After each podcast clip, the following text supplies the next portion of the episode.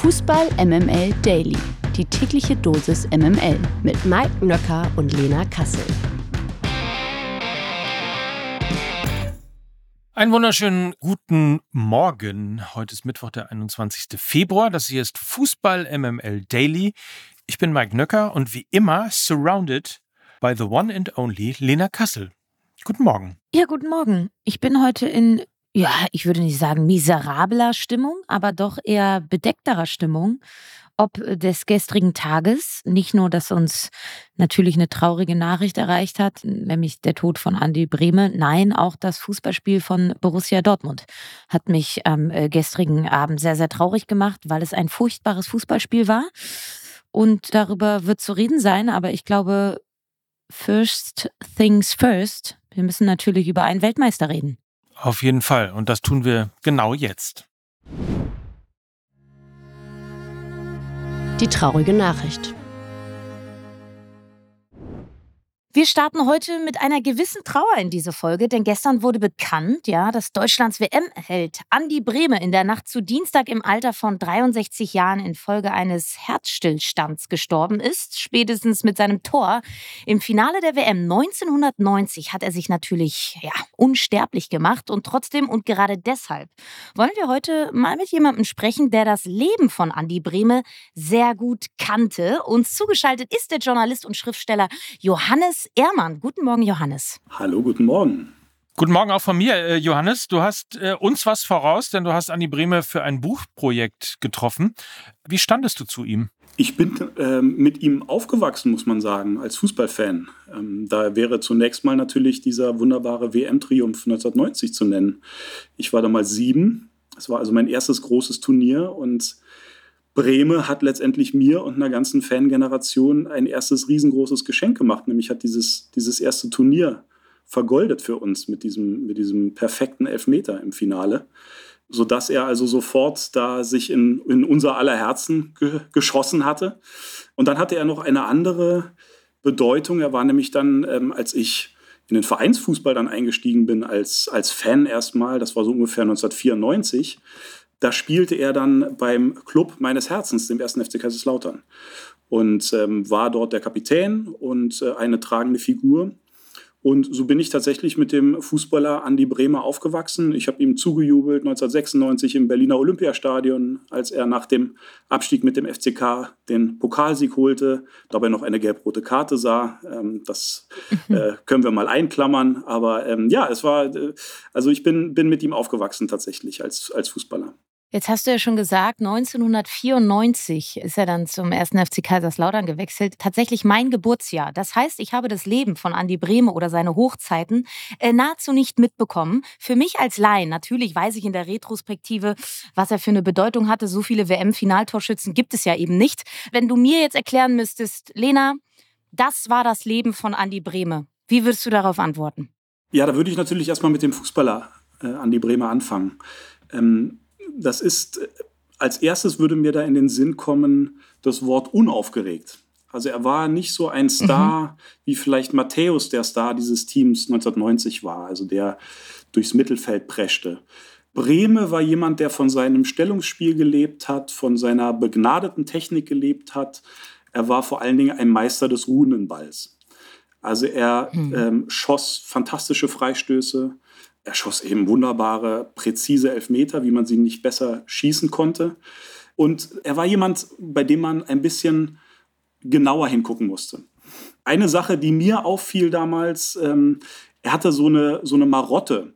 Also er zog so die, äh, die Fußspitzen nach beim Laufen. Ja, also er trabte immer so ein mhm. bisschen und, und, und pflügte immer so ein bisschen Rasen hinter sich her. Also das war so, als ob ihm das so ein bisschen unangenehm ist, wenn die Kamera da auf ihm ist. So ein Spieler war Andi Brehme. Ähm, es war ein Spieler, der aber auch mal hinlangen konnte. Kam eben noch aus einer Zeit, wo durchaus auch die beidbeinige Grätsche angesagt war. Und er ist, was ich jetzt erst rausgefunden habe, er ist tatsächlich der einzige deutsche Fußballer, der jemals Fußballer des Jahres in Italien wurde. Nämlich bei Inter Mailand 1989. Ah. Und das als Linksverteidiger. Natürlich im Land, wo Verteidigen eine Kunst ist. Und nach einer Saison, in der Inter Mailand mit 19 Gegentoren italienischer Meister geworden ist. Also eine absolute Huldigung diesem deutschen Verteidiger gegenüber, der aber, glaube ich, auch bei den Italienern da auch noch was anderes geweckt hat. Also es war ein Deutscher, der irgendwie den Ball auch streicheln konnte, eigentlich wie ein Südeuropäer. Witzigerweise, wenn ich an dieses Tor denke in Rom, dann habe ich ganz automatisch auch den Kommentar von Gerd Rugenbauer quasi wortwörtlich im Kopf. Alles wie gehabt, mit Rechtsflank, flach ins linke Eck. Goikocea wusste alles, nur halten konnte er ihn nicht. Das ist eingebrannt. Und heute habe ich so drüber nachgedacht, Mensch, Andi Brehme, ein so großer Held, aber so richtig Anerkennung in Deutschland, hat er die aus deiner Sicht bekommen? Ich finde, die hat er schon bekommen. Ähm, äh, ich sehe das jetzt auch an den Reaktionen, auch auf die Nachrufe. Ich habe auch eingeschrieben bei Zeit Online heute. Also die Anerkennung war und ist, glaube ich, schon da. Aber natürlich, in Deutschland tun wir uns immer schwer mit Helden, die müssen sozusagen dann in der zweiten Karriere oder der Karriere nach der Karriere, müssen die auch noch für uns aus dem deutschen Blick sozusagen immer noch larger than life sein. Also sie müssen sich vorbildlich verhalten. Und ähm, Andi Bremer hat sich da, glaube ich, jetzt gar nichts groß vorzuwerfen. Ja? Er hat, glaube ich, einfach da irgendwie sein Leben gelebt, ähm, hat, denke ich, auch ein gutes Leben dann gehabt äh, nach dem Fußball. Aber ähm, ja, er, er war, glaube ich, jetzt niemand, der einen großen zweiten Entwurf nochmal hatte. Also der nochmal so mit Mitte, Ende 30 was jetzt heutige Fußballer vielleicht schon viel eher verinnerlicht haben, da kam er noch aus einer Generation, die sich da nicht so eine Platte gemacht hat. Da gibt es ja durchaus einige auch aus der Generation von 1990, ähm, wie Ike Hessler und andere, die wirklich dann Schwierigkeiten hatten, ähm, dann auch nochmal ins, in Anführungsstrichen, normale Leben einzutauchen. Breme kommt ja, das muss man vielleicht als Hintergrund noch wissen, aus einfachsten Verhältnissen, äh, Hamburg-Barmbek, Arbeiterviertel, ähm, gelernter Maschinenschlosser, und ich glaube, es hat ihm dann tatsächlich so ein bisschen das, das Rüstzeug auch kommunikativ gefehlt, um diese zweite Karriere, die, die bei ihm so in den Kinderschuhen stecken blieb, also Trainerkarriere nur ganz kurz und so viel anderes kam dann nicht mehr. Da kam, ja, also da, da hat er sich schwer getan dann damit. Vor allen Dingen, wenn dann solche Figuren wie Rudi Völler und Lothar Matthäus natürlich jetzt auch im Nachklapp ihrer Karriere für so viel anderes noch stehen, so viel Scheinwerferlicht nach wie vor auf sie gerichtet ist, in jedweder Form. Auf dem Platz wie neben dem Platz sind die beiden ja schon sehr, sehr omnipräsent. Und wenn wir jetzt darüber reden, okay, Andi Brehme äh, schaut jetzt leider von oben zu. Was wird denn von ihm, was wird denn von ihm hier bleiben? Also äh, auf jeden Fall bleiben wird dieser unfassbar wichtige Moment, ähm, dieser Elfmeter im WM-Finale. Es gibt ja im Fußball sozusagen keinen Moment, den man sich vorstellen kann, der mit mehr Bedeutung aufgeladen wäre als ein Elfmeter im WM-Finale, fünf Minuten vor dem Ende, es steht 0 zu 0. Also wer diesen Druck nicht spürt schon, während ich diese Worte spreche, ja, oder wer einmal nach einem Amateurtraining einen Elfmeter geschossen hat und weiß, was da schon in einem Kopf vorgeht, wenn man sich dann überlegt, vor weiß ich nicht wie viel hunderten Millionen Menschen dann so einen Elfmeter dann auch noch so zu verwandeln. Also das wird auf jeden Fall bleiben.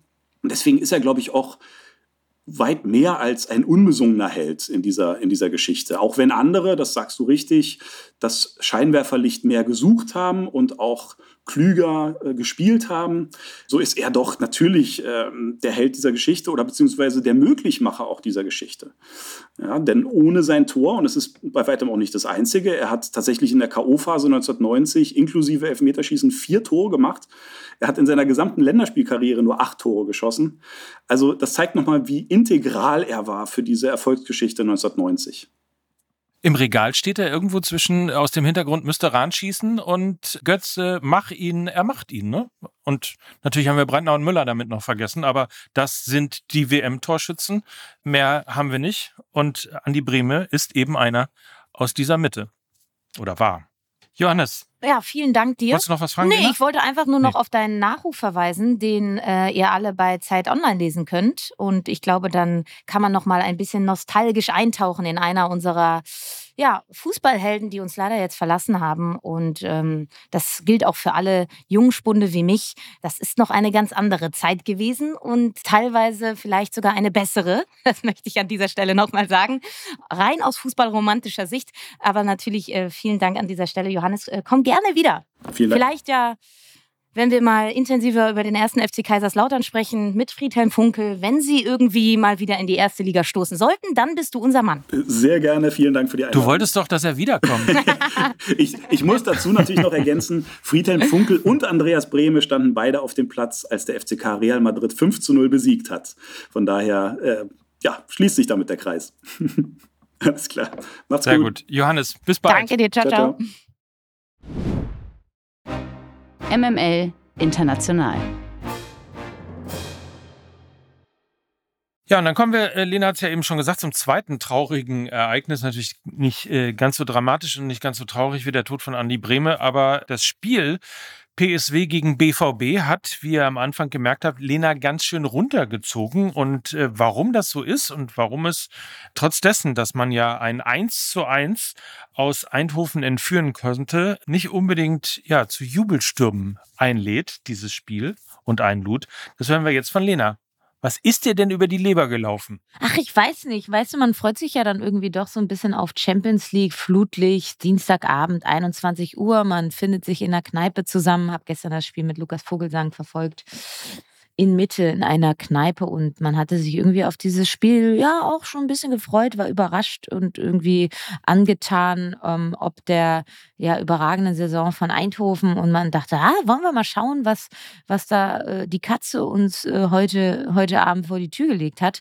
Und siehe da, es war wenig Champions League Niveau. Also für mich war das irgendwie ja in beide Richtungen äh, irgendwie ein bisschen ernüchternd. Von daher geht für mich auch das 1 zu 1 in Ordnung so. Also es ist für mich leistungsgerecht und weil es irgendwie von beiden Parteien jetzt äh, nicht unbedingt allerhöchstes Champions League-Niveau war. Und natürlich sprechen jetzt auch an diesem Morgen alle über den, ja, wirklich äh, fehlerbehafteten Elfmeter-Pfiff, der dann dazu führte, dass äh, Luc de Jong noch zum Ausgleich traf, bin da komplett bei Mats Hummels, der zur Elfmeterszene sagte, das ist eine Erklärung, die nur aus dem Regelbuch kommen kann und nicht aus dem Profifußball. 0% Elfmeter.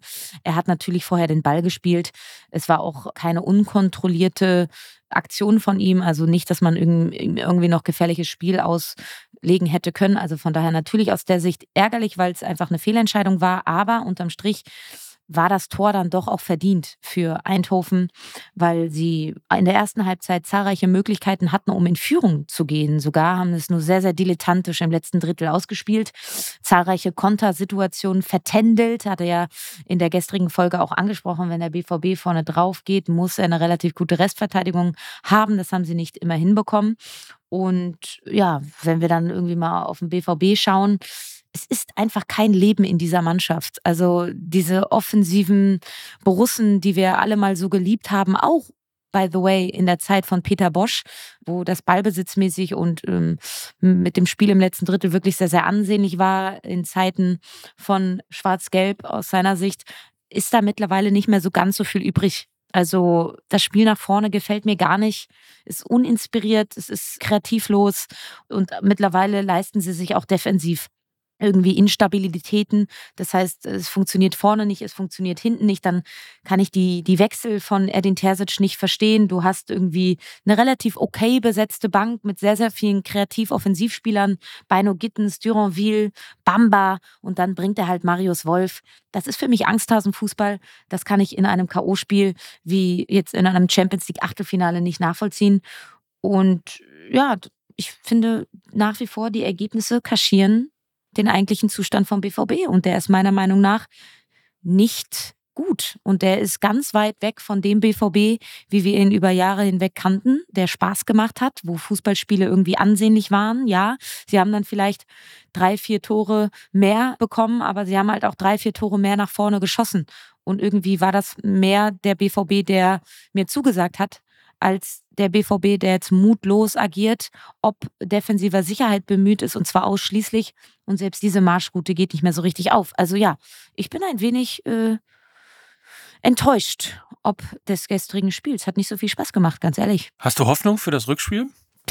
Ja. Ey, ganz ehrlich, wir dachten ja eigentlich so jetzt, wo die Auswärtstorregel wegfällt in der Champions League, kriegen wir endlich mal geile Hinspiele. Mhm. Nach gestern muss man sagen, äh, nee. Und natürlich, das Rückspiel in Dortmund verspricht natürlich alleine ob der Kulisse ein wenig mehr Spektakel. Aber das wird ein langer Weg irgendwie, glaube ich, für den BVB, weil da ist gerade nicht so nicht so viel da, was Hoffnung macht, meiner Meinung nach, außer dass sie trotzdem irgendwie immer sich mit den Ergebnissen über Wasser halten. Und das ist dann vielleicht die einzige Hoffnung auch fürs Rückspiel, dass sie dann vielleicht in der Art und Weise nicht überzeugen, aber dann vielleicht mit 1 zu 0 oder 2 zu 1 irgendwie doch knapp weiterkommen. Also stand jetzt, glaube ich, nicht an, an ein Feuerwerk im Rückspiel. Wir werden es sehen und sind in, ich glaube, drei Wochen schlauer, ne? Dann äh, gibt es, glaube ich, die Rückspiele in äh, diesem Fall. Nichtsdestotrotz haben wir noch ein Spiel äh, gehabt, nämlich Inter Mailand gegen Atletico Madrid. Zumindest in der zweiten Halbzeit war es mal Einbahnstraßenfußball auf das Tor von Atletico. Reihenweise Chancen wurden von äh, Lautaro Martinez und auch von Arnautovic verballert. Und die Erlösung, die kam dann eben auch durch Arnautovic und zwar in der 79. Minute. Da machte Marco Arnautovic, äh, wie gesagt, nach vielen, vielen Chancen, die er vergeben hat, dann endlich das 1 zu 0. Das war dann auch der Endstand und damit geht es dann eben nach Madrid.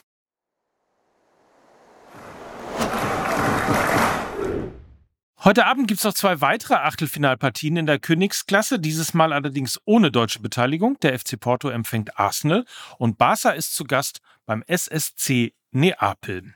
Nela, kurz und schmerzlos, wer sind für dich die Favoriten in diesen beiden Spielen? Ja, Arsenal hat sich wieder ein bisschen gefangen, sind jetzt Zweiter in der Premier League. Hinter City haben die beste Defensive der Liga, sind da sehr viel reifer geworden, was ihre defensive Stabilität angeht. Saliba ist da als Abwehrchef eine richtige Bank hinten drin. Dazu Declan Rice auf der 6, absolutes Brett. Also da passt schon sehr viel zusammen. Offensiv haben sie natürlich mit Harvard, Saka, Oedegaard immens viel Qualität. Jüngst gab es in der Liga ein 5 zu 0 gegen Burnley. Schon 24 Treffer nach Standardsituation auch erzielt. Ähm, die Gunners, also auch das sehr, sehr beeindruckend. Porto, aktuell Dritter in der Liga. Es hapert ein bisschen an der Offensive. Erst 37 Treffer erzielt. Das ist natürlich ziemlich dünn. Dafür aber auch eine relativ gute Defensive, die zweitbeste der Liga sogar. Also sie werden sich, glaube ich, kompakt hinten reinstellen zu Hause und auf Konter lauern. Ich glaube, da könnte die Standardstärke vom FC Arsenal wirklich weiterhelfen. Denn wenn aus dem Spiel nichts geht, wissen wir ja, kann der ruhende Ball helfen. Also für mich ist der FC Arsenal Favorit in der Partie. Auch wenn das Hinspiel, glaube ich, in Porto heute Abend unangenehm werden dürfte. Und ja, bei äh, Neapel gegen Barca, bei beiden Teams äh, herrscht aktuell ziemlich viel Unruhe. Neapel hat Walter Mazzari rausgeschmissen. Übernehmen wird äh, Francesco Calzona. Der 55-jährige Italiener war ja bereits zwischen 2021 und 22 Techniktrainer der SSC und äh, drei Jahre vorher auch Co-Trainer. Und es ist halt schon der zweite Trainerwechsel in dieser Saison. Und weil sie irgendwie nicht so richtig happy geworden sind, nach einfach der Ära von Luciano Spalletti, der als Coach die SSC zum Meistertitel geführt hat. Und die Erwartungen an Neapel sind seitdem gestiegen gestiegen und daran scheitern sie aktuell, befinden sich nur noch auf dem neunten Platz in der Liga. 36 Punkte geholt, die internationalen Plätze sind weit, weit weg. Es trennt sich schon 27 Punkte ja, von äh, Primus Inter Mailand. Das ist eine ganze Menge. Also ein Downfall, der seinesgleichen sucht. Und ähm, ja, sie sind spielerisch irgendwie extrem limitiert. Irgendwie versuchen sie den Ball auf Quarasgelia zu passen und dann hofft man auf so einen individuellen Moment. Hoffnungsschimmer heute Abend dürfte sein, dass gegen Barca erstmals wieder Victor Ossiman im Kader steht. Der war ja seit Weihnachten beim Afrika Cup, also ist wohl heute Abend wieder dabei. Und Hoffnung dürfte eben auch geben, dass es bei Barca auch aktuell nicht so rund läuft. Xavi hat ja seinen Abschied zum Saisonende verkündet, ist jetzt so ein bisschen die lame duck Sie stehen auch nur auf Rang 3 in der Liga, schon acht Punkte Rückstand auf Real als Tabellenerster. Und äh, Barca ist da auch wirklich gerade in der, in der Art und Weise aktuell nicht überzeugend. Ein bisschen das Äquivalent zu Borussia Dortmund. Punkte fahren sie irgendwie ein. Ergebnisse sind jetzt auch nicht ganz so schlecht, aber die Art und Weise ist einfach nicht Barca-like. Und da ist eben ordentlich Sand im äh, Getriebe und von daher ist es für mich irgendwie ein unentschieden Spiel, weil beide gerade auf unterschiedliche Weise in einer Krise stecken. Die logische Konsequenz. Die Erfolgswelle von Bayer Leverkusen wurde an dieser Stelle ja schon oft genug besprochen und auch das Interesse an Xabi Alonso haben wir schon das ein oder andere Mal thematisiert. Jetzt wird allerdings nicht mehr nur am Trainer, sondern auch noch am Mann dahinter gebaggert, denn angeblich soll sich der FC Liverpool um die Dienste von Simon Rolfes bemüht haben. Der Geschäftsführer gilt hier als der Erfolgsvater der aktuellen Mannschaft. Er hat den Kader zusammengestellt und wird dafür zu Recht von allen Seiten gelobt. Und Insofern ist das Interesse an ihm ja auch eigentlich keine große Überraschung, oder? Absolut nicht spannend, dass es halt auch der FC Liverpool ist, wo man ja auch Xabi Alonso eventuell verorten könnte, der ja bei diesem Verein große Leistungen als Spieler gezeigt hat und wäre ja irgendwie eine Geschichte für sich, ne? Wenn Rolfes und auch Alonso im Doppelpack zu Liverpool gehen würden. Ich spreche bewusst im Konjunktiv, weil beide haben sich jetzt schon so ein bisschen geäußert, dass das eher nicht der Fall sein wird. Aber absolut, ob der Leistung der beiden wäre das sehr, sehr nachvollziehbar. Und es ist auch sehr, sehr nachvollziehbar, dass da Begehrlichkeiten geweckt sind. Und aus Simon Rolfes Sicht sicherlich überraschend, dass er nach der Legacy von Rudi Völler so gut reingestartet ist. Es ist ja nicht immer ganz einfach, in solche großen Fußstapfen zu treten. Von daher Chapeau und nicht überraschend für mich dass da an ihm rumgebaggert wird. Und Rolf selbst hat übrigens auf das Gerücht reagiert und betont, dass er seinen Vertrag nicht umsonst bis 2028 verlängert habe. Wir werden natürlich weiter gespannt nach Leverkusen blicken und schauen, was unter dem Bayerkreuz so alles passiert. Verlierer des Tages. Das ist an diesem Morgen Italiens Legende Gennaro Gattuso. Er wurde nämlich als Trainer von Olympique Marseille freigestellt. Der Weltmeister von 2006 hatte das Amt erst Ende September übernommen. Seine Bilanz war allerdings so durchwachsen. In 16 Ligaspielen feierte das Team unter Gattuso nur fünf Siege. Dazu gab es sechs Unentschieden und fünf Niederlagen. Derzeit wartet der Club seit sieben Pflichtspielen auf einen Erfolg. Jetzt soll mit Jean-Louis Gasset alles besser werden. Der neue Coach war während des Afrika Cups beim späteren Sieger Elfenbeinküste entlassen worden. Und da merken wir mal wieder, lieber Mike Nöcker, wenn man ein großartiger Spieler war, heißt es nicht, dass man ein großartiger Trainer ist. Das stimmt, apropos großartiger Trainer und großartiger Spieler. Beides vereint ja Sinedin Sidan. Angeblich sollen die Bayern überlegen, ob sie sie dann verpflichten. Zumindest habe ich das in irgendeiner Zeitung gestern gelesen. Mal schauen. Ich glaube, nicht nur unterm Bayerkreuz wird zu beobachten sein, was da passiert. Auch die Seeberner Straße wird noch ein bisschen weiter im Fokus sein. Darüber werden wir natürlich sprechen. Allerspätestens am nächsten Montag, wenn die Bayern nämlich gegen RB Leipzig ran mussten. Da werden wir schlauer sein, glaube ich. Äh, an dieser Stelle mhm. wünschen wir euch einen guten Start in den Tag hören uns selbstverständlich. Oh, frag mich mal, was ich jetzt mache. Ach so, okay. Hey, was machst du denn heute? Du, ich muss jetzt ganz schnell los, Lena, weil ich muss einen Zug erreichen und zwar einen sehr frühen Zug. Ich fahre nämlich nach Hoffenheim und nehme für Mike mit AI eine Folge Daten und der Umgang mit Daten bei der TSG Hoffenheim auf. Ja, andere gehen zum Zahnarzt. Du machst das. Ich, ich wünsche dir, wünsch dir viel Spaß. Also wirklich. Das ist doch, das ist doch ein Vorurteil jetzt. So, also ich habe Spaß, ich freue mich darauf und bald gibt es dann eine neue Folge Mike mit AI, dann könnt ihr das auch alles hören. Und äh, ansonsten vielen Dank, Lena. Ich wünsche dir auch einen schönen Tag. So ist es. Und das waren äh, für euch heute wie immer Lena Kassel. Und Mike Nöcker für Fußball MML. Tschüss. Tschüss.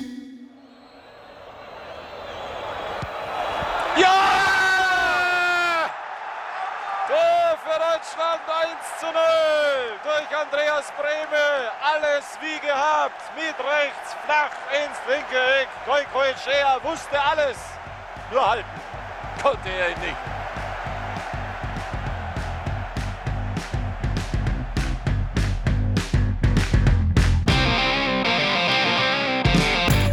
Dieser Podcast wird produziert von Podstars bei OMR.